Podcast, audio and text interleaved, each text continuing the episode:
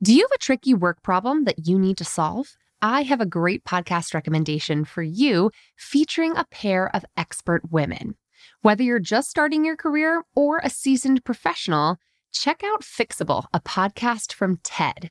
Hosted by Harvard professor Frances Frei and her wife, leadership coach Anne Morris, the brilliant duo provide honest, actionable advice to help you navigate everything from a gaslighting manager to returning to work after parental leave.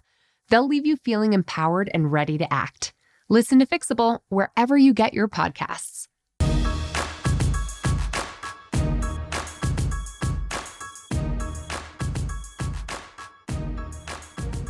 Hey, and welcome to the Bossed Up Podcast, episode 309. Today, I want to round out Black History Month by sharing some candid thoughts on why corporate America is failing Black women.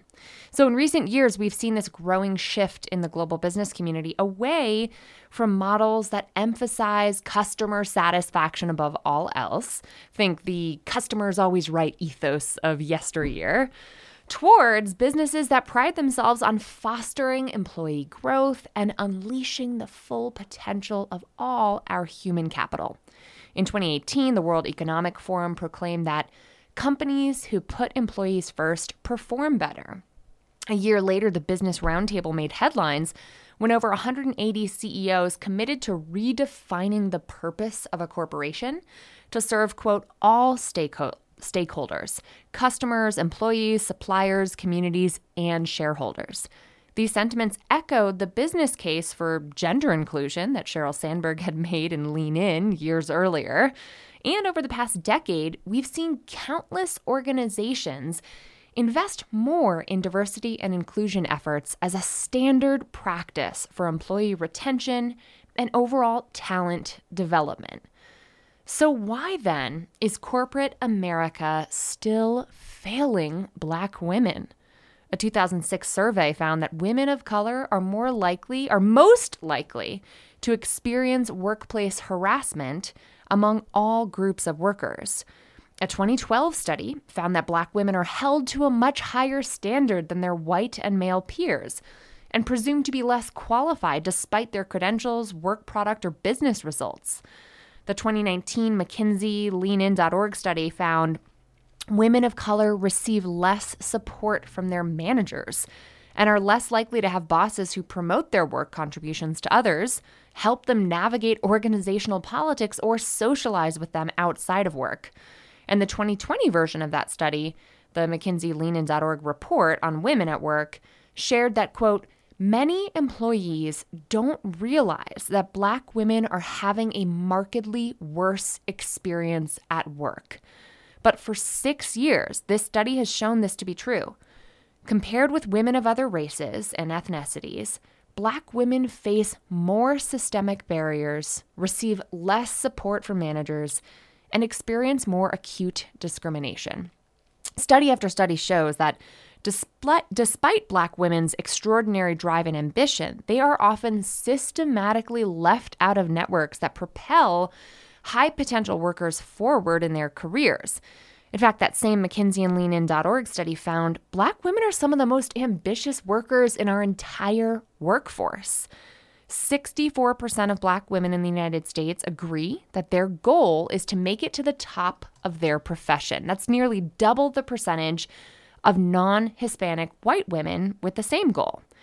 Similarly, 83% of Asian women, 80% of Black women, and 76% of Latinas say they want to be promoted. Compare that to 75% of men and only 68% of white women. So, why are people of color, and women of color specifically, so few and far between when it comes to the uppermost echelons of power? As Zuhairah Washington and Laura Morgan Roberts write in the Harvard Business Review, quote, despite representing about 18% of the US population, women of color represented only 4% of C-level positions in 2018, falling far below white men at 68%, and white women even at 19%, which is not that great either. And even graduating from a prestigious business or law school doesn't seem to help much. Of the 532 African American women who earned their MBAs at Harvard Business School between 1977 and 2015, only 67, or 13% of them, have achieved the highest ranking executive positions. Compare that to 161 or 19% of African American men and 40% of a matched sample of 150 non African American HBS alumni. So, what is the deal? Like, what is happening here? Are all of these proclamations and commitments from corporate leadership simply not extending to women of color? Does this belief in unlocking the full potential of our workforce not apply to Black women? Are all the dollars that we've collectively invested in diversity and inclusion efforts not producing any results? Unfortunately, based on my experience, my limited experience, by the way, as a speaker who's often brought into organizations to help further diversity efforts, I think the answer is a resounding yes. You need not look any further than the examples of optical allyship on display across corporate America during Black History Month for evidence of this. For example, I was recently contacted by a large multinational corporation to moderate a panel for their Black employee resource group. Me, a white woman, was being asked to moderate a discussion about mentorship in the workplace. Now, the person reaching out to me was actually an external marketing consultant and had found me via my LinkedIn Learning course on the same topic. She said she appreciated how I discussed the role that unconscious bias plays in perpetuating systemic racism and sexism in mentorship because too often the mostly white, mostly male folks in positions of power end up mentoring people who remind them of a younger version of themselves. So, when I asked like who would be on this panel, which was slated for less than 2 weeks out, I was told they had not yet decided which higher ups within the corporate hierarchy would be invited. When I asked why this event was being pulled together in such a last minute way, I was told they were simply trying to respond to their black employees' ERG, who had requested something, anything to happen during Black History Month, right? And they wanted me to talk about mentorship, not even explicitly race or inclusion, or God forbid they should hire a, a black expert to talk about Black employee experiences at work. So, a week into Black History Month, this company's third party advertising consultant was being tasked with quickly throwing together an event that was technically not at all about, not explicitly about race at work, but designed to placate Black employees. Needless to say, this was not an opportunity I was interested in playing any part in. And while I absolutely want to contribute to genuine diversity and inclusion efforts on behalf of organizations that show real commitment to communities of color, I am not here to simply check a box in the superficial conversations like this that can actually do more harm than good in creating this false perception of, oh, we did something. We did something meaningful for our employees of color. You know, more than anything, this entire exchange just left me disheartened and a bit disgusted. And if I am tired of the half baked superficiality of, you know, corporate America's diversity and inclusion campaigns, I can only imagine the exhaustion of Black women who experience this, you know, supposed support that companies are offering up that's that somehow just feels like another form of microaggression and daily degradation. So, what do American companies actually need to do to address systemic bias in hiring, advancement, and overall corporate culture. There are lots of excellent experts out there who I will point you to uh, throughout this section, but I do want to just say it is important to acknowledge that this is a systemic problem that women of color are bearing the brunt of, and these suggestions are just the tip of the iceberg uh, from my from my perspective here. First, we got to conduct annual organization wide structural analyses. Human resource departments and diversity officers, if you've got them, have to work hand in hand to analyze the advancement opportunities and speed of promotion for employees across racial and gender groups at a minimum, with a focus specifically on employees living at the intersection of multiple marginalized identities. There's a racial equity impact analysis resource from racemattersinstitute.org that can be a helpful place to start. I link to that resource and lots of others in today's corresponding uh, blog post, so I recommend checking that out. Second, we've got a report on exit interview analyses.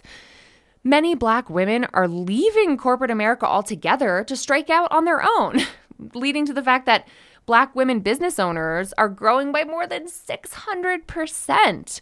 And that's just between 1997 and 2017. Author Minda Hart, who I recently interviewed on the Bossed Up podcast, sees that as a direct result of the fact that many just are not having the same kind of success as their white or male counterparts. Quote, this mass exodus is taking place, says Minda, because we can no longer take being invisible in the workplace and manage micro microaggressions and bias. If leadership doesn't fix their leaky pipeline, she goes on to say, I fear the future of work won't have many of us around those tables. End quote. Third, we've got to cultivate a culture of diverse mentorship. Yes, mentorship matters, but not simply among women mentoring women or people of color mentoring other people of color. We've got to openly challenge our white male colleagues to take on the emotional labor of mentoring, sponsoring, and actively including and supporting colleagues who don't look like a younger version of themselves. Whether this is achieved through formal mentorship programs or structurally considered as a part of middle managers and senior executives' performance evaluations. A culture of fostering diverse mentorship relationships can certainly help. And that brings me to my final recommendation here, which is for all of us to actively promote women of color. I recently spoke with Robin DiAngelo, author of White Fragility, on the podcast, all about dismantling white supremacy. And it became increasingly clear that white folks must become more involved in implementing solutions to the very systemic inequities that we benefit from. We cannot put the burden on Black employee resource groups alone to solve the problems created by white supremacy. That's why white colleagues must do more, especially for women of color at work. In order to basically just reverse those findings that the McKinsey LeanIn.org study keeps proclaiming and keeps keeps identifying. Managers must do more to offer support to black women at work, promote their work contributions to others, and take an active role in helping colleagues navigate organizational politics or socialize with key power play- players. Get to know the long term ambitions of women of color at work and do your part to further them, lifting as you climb. And let me just close by making one thing abundantly clear here. It is not just women of color who are missing out when women of color are systemically not supported at work. When we fail to create equal opportunities for talented people with drive, ambition, and a will to lead, we miss out on the next generation of problem solvers, innovators, and leaders whose contributions we will all benefit from. So, this Black History Month, and really every month, let's all ask ourselves what more we can do to further the ambitions of the Black women who we work alongside. I'd love to hear from you and keep this conversation going after the episode, as we always do in the Bossed Up Courage community on Facebook, or tag me on social media at Emilie Aries or at bossedup.org to highlight who you see doing this right, you know, who you see doing this well, how you are furthering women of color's contributions at your place of work, or what women of color creators, speakers, authors like the Minda Harts out there, like so many women who we've featured on the podcast here, who are doing the hard work and the, the righteous work of helping rectify these systemic inequities. I'd love to keep hearing from you. I'd love to keep the conversation going. And I appreciate you sharing this post and sharing this episode with the folks in your world women, men, white folks, folks of color alike who you think need to hear it. Thanks as always, and let's keep Boston in pursuit of our purpose so that together, in uh, recognition of and sort of carrying the, the torch forward of the original motto of America's first black women's clubs, set way back in 1896, let's continue to lift as we climb.